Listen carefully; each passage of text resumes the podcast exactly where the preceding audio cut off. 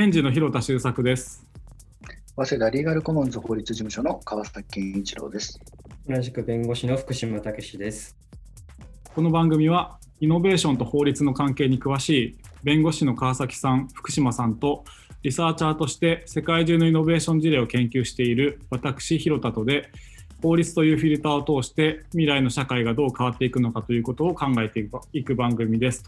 ということで今回もですね、えー、と前回に引き続き SDGs とか、えー、環境問題それからフードロスについてですねお話ししていきたいと思うんですけれども、えー、と今日はですね福島さんにそういったそのフードロスとか特にあのフードロスに関するところなんですけれども、え、どんな規制があるかとかどんな法律があるのかっていったところを調べてきていただいてますのでその話をちょっと聞ければと思います。じゃあ福島さんよろしくお願いします。はいえーと、そもそもフードロス、最近よく新聞でもあの目にすると思いますし、ここに多分2ヶ月、お二人もテレビとかでもよく目にすると思うんですけども、まあ、そのきっかけとなっているのが、おそらくあの食品ロス削減推進法っていう法律が令和元年にできてて、でちょうどその法律とかそのにまつわるキャンペーンで、10月っていうのがフードロス削減運動月間あいやそんな月間があるんですね。そうですね。そうですでそういう月間のもとにその10月から流れてこの11月12月でちょうどこれから先この、まあ、要はクリスマスケーキとか忘年会とか、はい、であとまあよく皮切りにもこう問題視されたのはですね恵方巻きとかですよね。あのはいはいはい作りすぎちゃってそうです余る、ね、注文ベースにしましょうとか。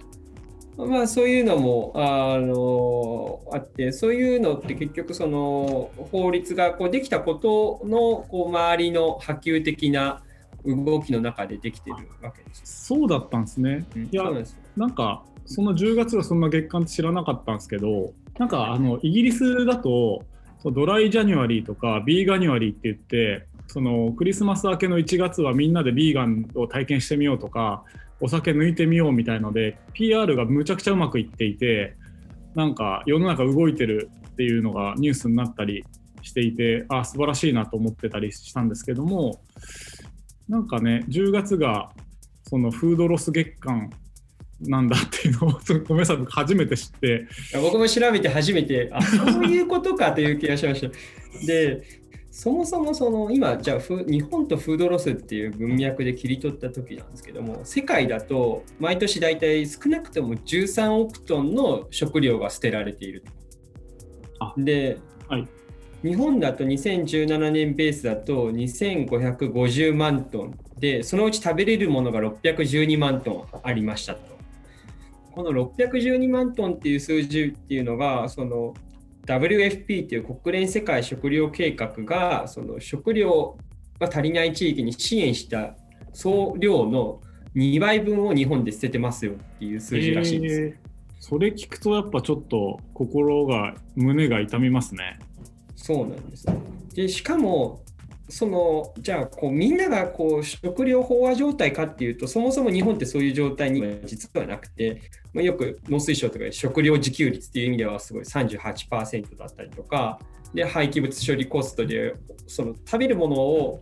捨てるためにまた CO2 出ますよっていうのもあるしもっとこう根深い問題でいうと子どもの貧困っていうテーマありますよね、うん、7人に1人とか8人に1人9人に1人は相対的貧困ですよみたいな形でそのまあ、第1部でありましたけどもコロナと貧困という意味ではその家庭によってはそのもう子供に食べさせる量を減らしましたとか食べる回数を減らしましたっていうようなのが記事でよくもう見るようにはなってきていてこうすごい毎年その WFP の2倍の食料分を捨ててるっていう文脈と他方でそうじゃない食料が必要だけど食べてないという文脈があるっていうそういうこうアンバランスな状態の中で日本っていうのは実は今いると。そう日本でそうなんですね結構その日本ってねよく言われるのがそのまあ仕事なんて好きなことをやればよくて食うに困ることはないよみたいなことを言ってくる人ってたまにいるわけですけど本当に今食うに困ってる人がいるってことですよね。で言わんやちゃんと栄養価の高いものが取れてないとか免疫力をつけるものが食べて食べれてないとするとそのコロナのリスクとかもやっぱり上がっちゃうしそこはすごく大事な問題だなと思っていてそのそこの安心はなんかこう欲しいですよねその、うん、食べれるっていうのはすごく大事なことなんで。そうですね。で、そので食べるっていうところで、例えば皆さん、もう川崎さんとかよく利用してるかもしれないミシュランとかはありますけれども、ミシュランの一つ 偏見ですよ、指標でグリーンスターっていうのがあるらしいです。グリーンスターっていうのがあって、その今まで多分世界であったものらしく、今回から日本で初めて登場したものらしく、そのフードロスの削減とか、森林活性化に寄与とか、環境を配慮する生産者を支援したとか、絶滅危惧種の保護を行うレストランに対する評価の指標としてこう今までと別の指標が出て例えばカンテサンスというまあ有名の全然予約が取れないレストランも受賞をしていると。でその水資源の保護とかいう形でその、まあ、ある意味レストランってまさに直結した話でこう自分が取るものが材料としてあってそれを出すとその残り物は捨てないといけないってなるとまさにそのその消費活動の中で生きる存在意義がある一方で消費しない廃棄物も出してしまうっていうところの難しさに取り組んでいるところなので、まあ、あの今出たようなレストラン業界でビジネスとしても一つの指標として今注目を浴びているという状況ですね。あとテクノロジーっていう、まあ、テックっていう意味ではそのアプリとかでそのウェブプラットフォームで食べてっていうところがまあ有名ですけれども、もうあのもう残っているものについては少しお金を今下げてますよっていうことをその会員に対して出して、その価格で買えると少し安くして、うん、でその中で消費の中でこう減らしていこうっていうような、ままさにその情報を共有するプラットフォーム上でそういう取り組みをするっていうのはできているという状況です。それお店にとってもいいですよね。どうせ捨てちゃうみたいなものが、そのまあ価格を安くした段階で捨てるのであれば、それが防げて、まあ、いくばくか払ってくれる人が出てきたりとか、なんかそれで助かる人も出てきたりするのであれば、それはすごくいい話ですよね。そうですね。まあ、そういう形で、今、少しずつビジネスの中でそれを着目していっているという状況がある中で、まあ、先ほど冒頭に述べたようなその法律っていうのも、まあ、少し動きが出てきてるよっていうところでちょっと今日お話をさせていただければなと思ってます。でじゃひろとさんに質問、はい、クエスチョンをしてみたいと思いますけれども、はい、もしそのフヒルトさんがお店だとしスーパーマーケットの小売店だとした場合に、はい、どういう仕組みとかインセンティブがあればその食料品を廃棄することをやめる、やめたいと思いますか？インセンティブ難しいですね。でもなんか、あの、客側が鮮度の高いものを日本は求めがちなんじゃないかとは思っていて、うん、なんかスーパーだとしたら、そのお刺身とか出してると、まあだんだんその夕方ぐらいになると半額半額みたいになってったりするのも、まあなんか鮮度が高いものは高いんだよっていう風になってて、でまあどんどん捨てていくみたいなサイクルになっちゃってたりするんですけどそこに何だろうな。なんかちょっとその焼いたりとかすることで そういうその寿命を延ばせたりしないかなとかあるいはその限定販売とかにしてもこのこれ以上の量は売りませんみたいなことにして廃棄をなくすみたいな方向もちろんその保存が効く水とかそういったものは残すけれどもそのなんか結構その高価なものとか、そういったものはですね、限定にしちゃってそれ以上売らないとか、なんかそういうふうなうん対応とかをしたりするのかなみたいなことはちょっと今、ごめんなさい、急に聞かれたんで、考えながら答えてますけど、そうです、ね、そんなことですか？例えば、いや、もう一つのアイデアで言うと、どこに答えがあるわけじゃないですか、そういうその小売店とか、まあ、要はどっかのゴミを出す人たちのポイントポイントにそういうインセンティブ考えるインセンティブを上げて減らしましたと、まあ、そういう結果が出たときに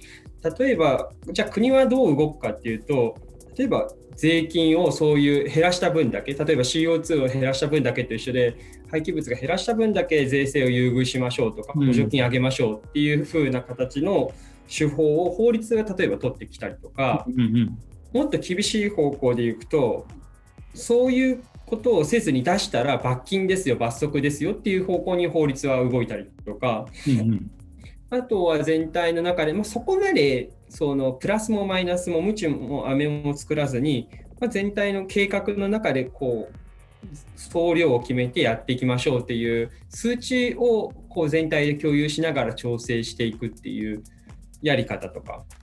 まあ、そうですよね。なんか指標があると、やっぱり人間、そこに、その、なんだ、数値化されるとですね、明快になるので、あ、うちはこういうもんなんだと思ったら、なんか工夫できるんじゃないかとか、でそれがどれぐらいのインパクトがあるかっていうことが、なんか定量化されると、やっぱり、なんか、動き方も見えてきそうな気はしますよね。うんで法律って実はそういうようなこう今すごい噛み砕いていったんですそういういろんな手法をこう取り入れながら人々の会社だったり消費者のこ行動にインセンティブを与えて変えようっていうようなのがまあ法律的な発想で、まあ、典型的に言うと環境問題とか特にそうなんですよね。大気汚染を出すなっていうレベルで言うと規制基準決めてそれ排出基準決めた後にそれ罰則決めたりとか CO2 だと逆に補助金とかいっぱいよく見ますよね。まあ、そういうような形いろんな中があって、まあ、そう食品においてもそういう切り口はいろありますよと。で日本だと,、えーとまあ、平成13年の時に食品リサイクル法っていうものが施行されて、まあ、そこだとその食べ残しのものについて最終的に量を事業者は量を減らしましょうとか再利用するような方針を定めましょうとかいうような形の基本方針でかつそれが事業者だけにとどまっていたものがあったんですけども、まあ、今回の食品ロス削減推進本ではあくまで国地方公共団体とともに、まあ、消費者も入ってきた中でそれがその基本自分たちで決めた基本方針とか都道府県や地、市町村長が決めるこう削減計画っていうものを作らせて、まあ、全体の数字を作らせましょうとか、ストーリーを作りましょうっていう法律としてこう動かす。そういうのがやっぱもう今、あれなんですね、構想はされてるというか、そうですね。向かっていろいろ動きがあるんですね。そうです。まあ、実際に読むと、まあ、こう、こうまあ、スカスカっていうか、まだまだこれからそれを落とし込むっていうものが多分出てこなければならないんですけど、ので、あくまで読んだ時にこうワクワクしながら読んでも、何も書いてないじゃんっていうような形にはなるんですけども、うん、まあ、こう普及とか支援とか実発的取り組みを促す法律として今存在していると。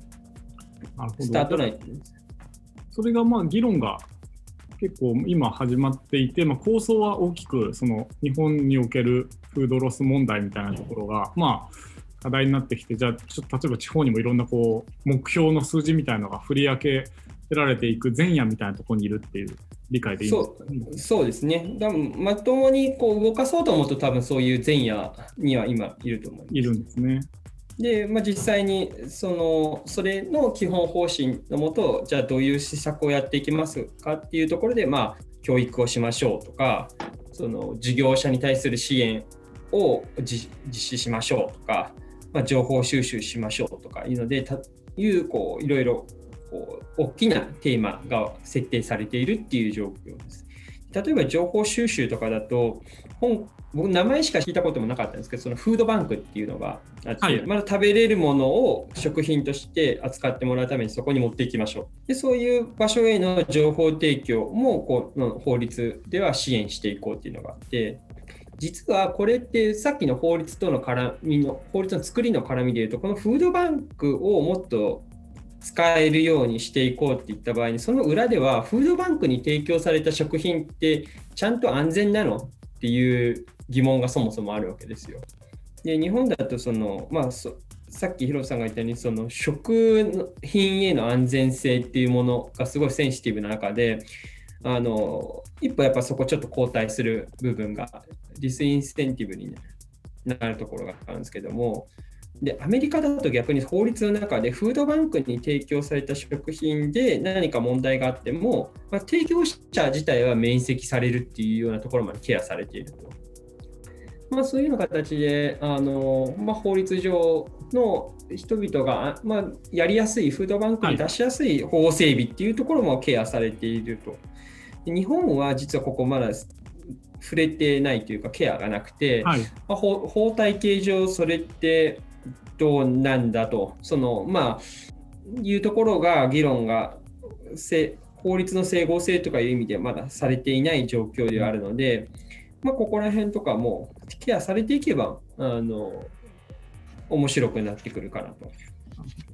今ちょっとあのアメリカの話とかちらっと出たんですけども、えーと、基本にちょっと今の日本の法律の話で話いただいたんですが、海外の動きで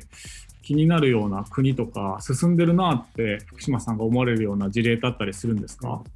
でまあ、2つあって、1つはフランスですね。一番最初にフランスが2016年に作っていて、もうそこは、えーと、ある程度の一定程度のスーパーを対象にして、それが事前にまだ使えるもの、賞味期限切れなどを理由に廃棄を禁じていて、まだ使えるのに寄付しなかったりとか、飼料にしなかった場合には罰金を課すっていうものを決めていると。まあ、あのかなり規制的な形でスーパーをこう締め付ける法律ができているというので、まあ、フランスって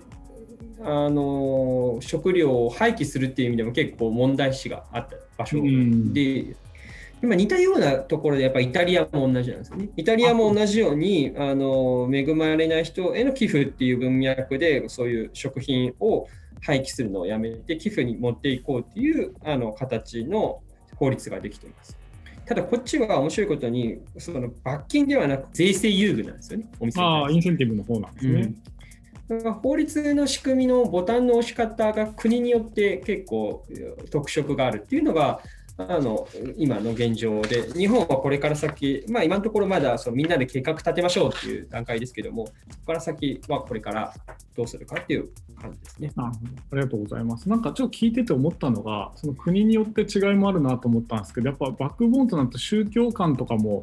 こういったそのなんか食べ物を分け与えるとかって、すごく宗教的なバックグラウンドもいろいろあるんだろうなと思ってまして、まあ、そのフランスとかイタリアとかってやっぱキリスト教的な価値観に基づいて、まあ、それはちゃんとパンを分け与えるって話じゃないですけれども、うん、まあ、そういうものを大事にしているんだろうなと思いましたし今度逆に日本で言うとやっぱりあのもったいないっていう言葉だったりとかそのいただきますっていうですね食べるっていうことは命をいただいてるってその感謝の気持ちみたいなものがやっぱりあったりするのでなんかそういうその何て言うんでしょうね。あの食に対して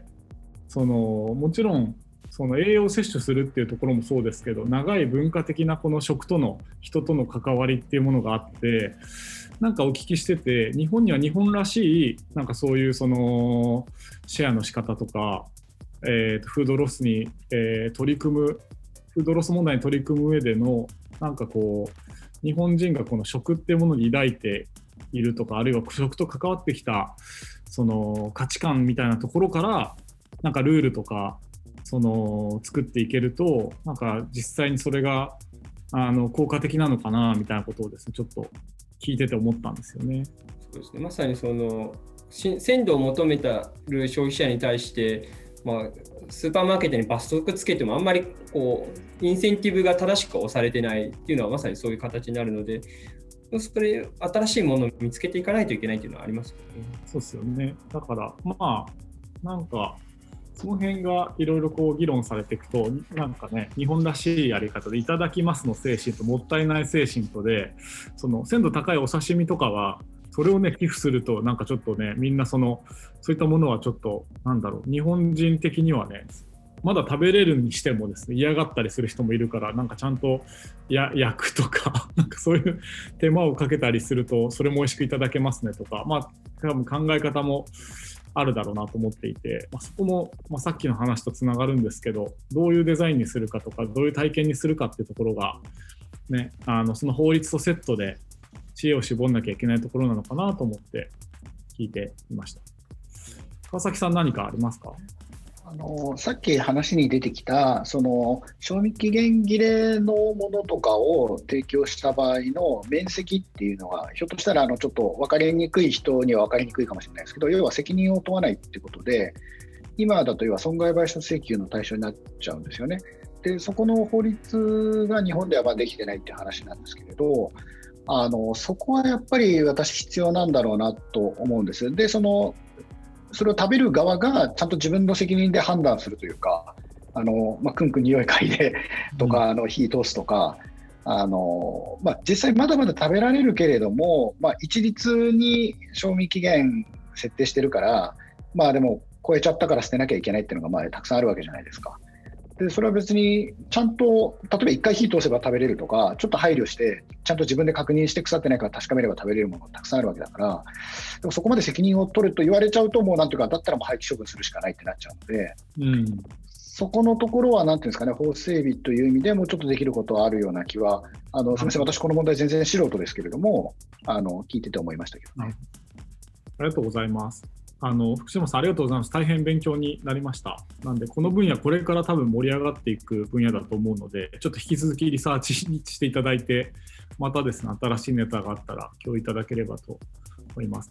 ということで、はい、ということで、この話題ですね、また、えーと、次回もですね、引き続き話していきたいと思うんですけれども、次回はですね、こういったその環境のその意識っていうものが、その我々今日、その川崎さん、私、福島さんとで全然、まあ、僕と川崎さんちょっと近いんですけど、世代がちょっと違っていて、そういったアプローチとかそこに対する意識の違いみたいなものも結構あるなってことを話しておりましてなんでそういった差が生まれてきたのかなみたいなことに関してちょっとディスカッションしてみたいですしこういったそのサステナビリティとか環境の未来について最後、えー、ディスカッションしたいなと思ってますので、えー、引き続きお楽しみ、えー、いただければと思います。今日はありがとうございました。ありがとうございました。ありがとうございました。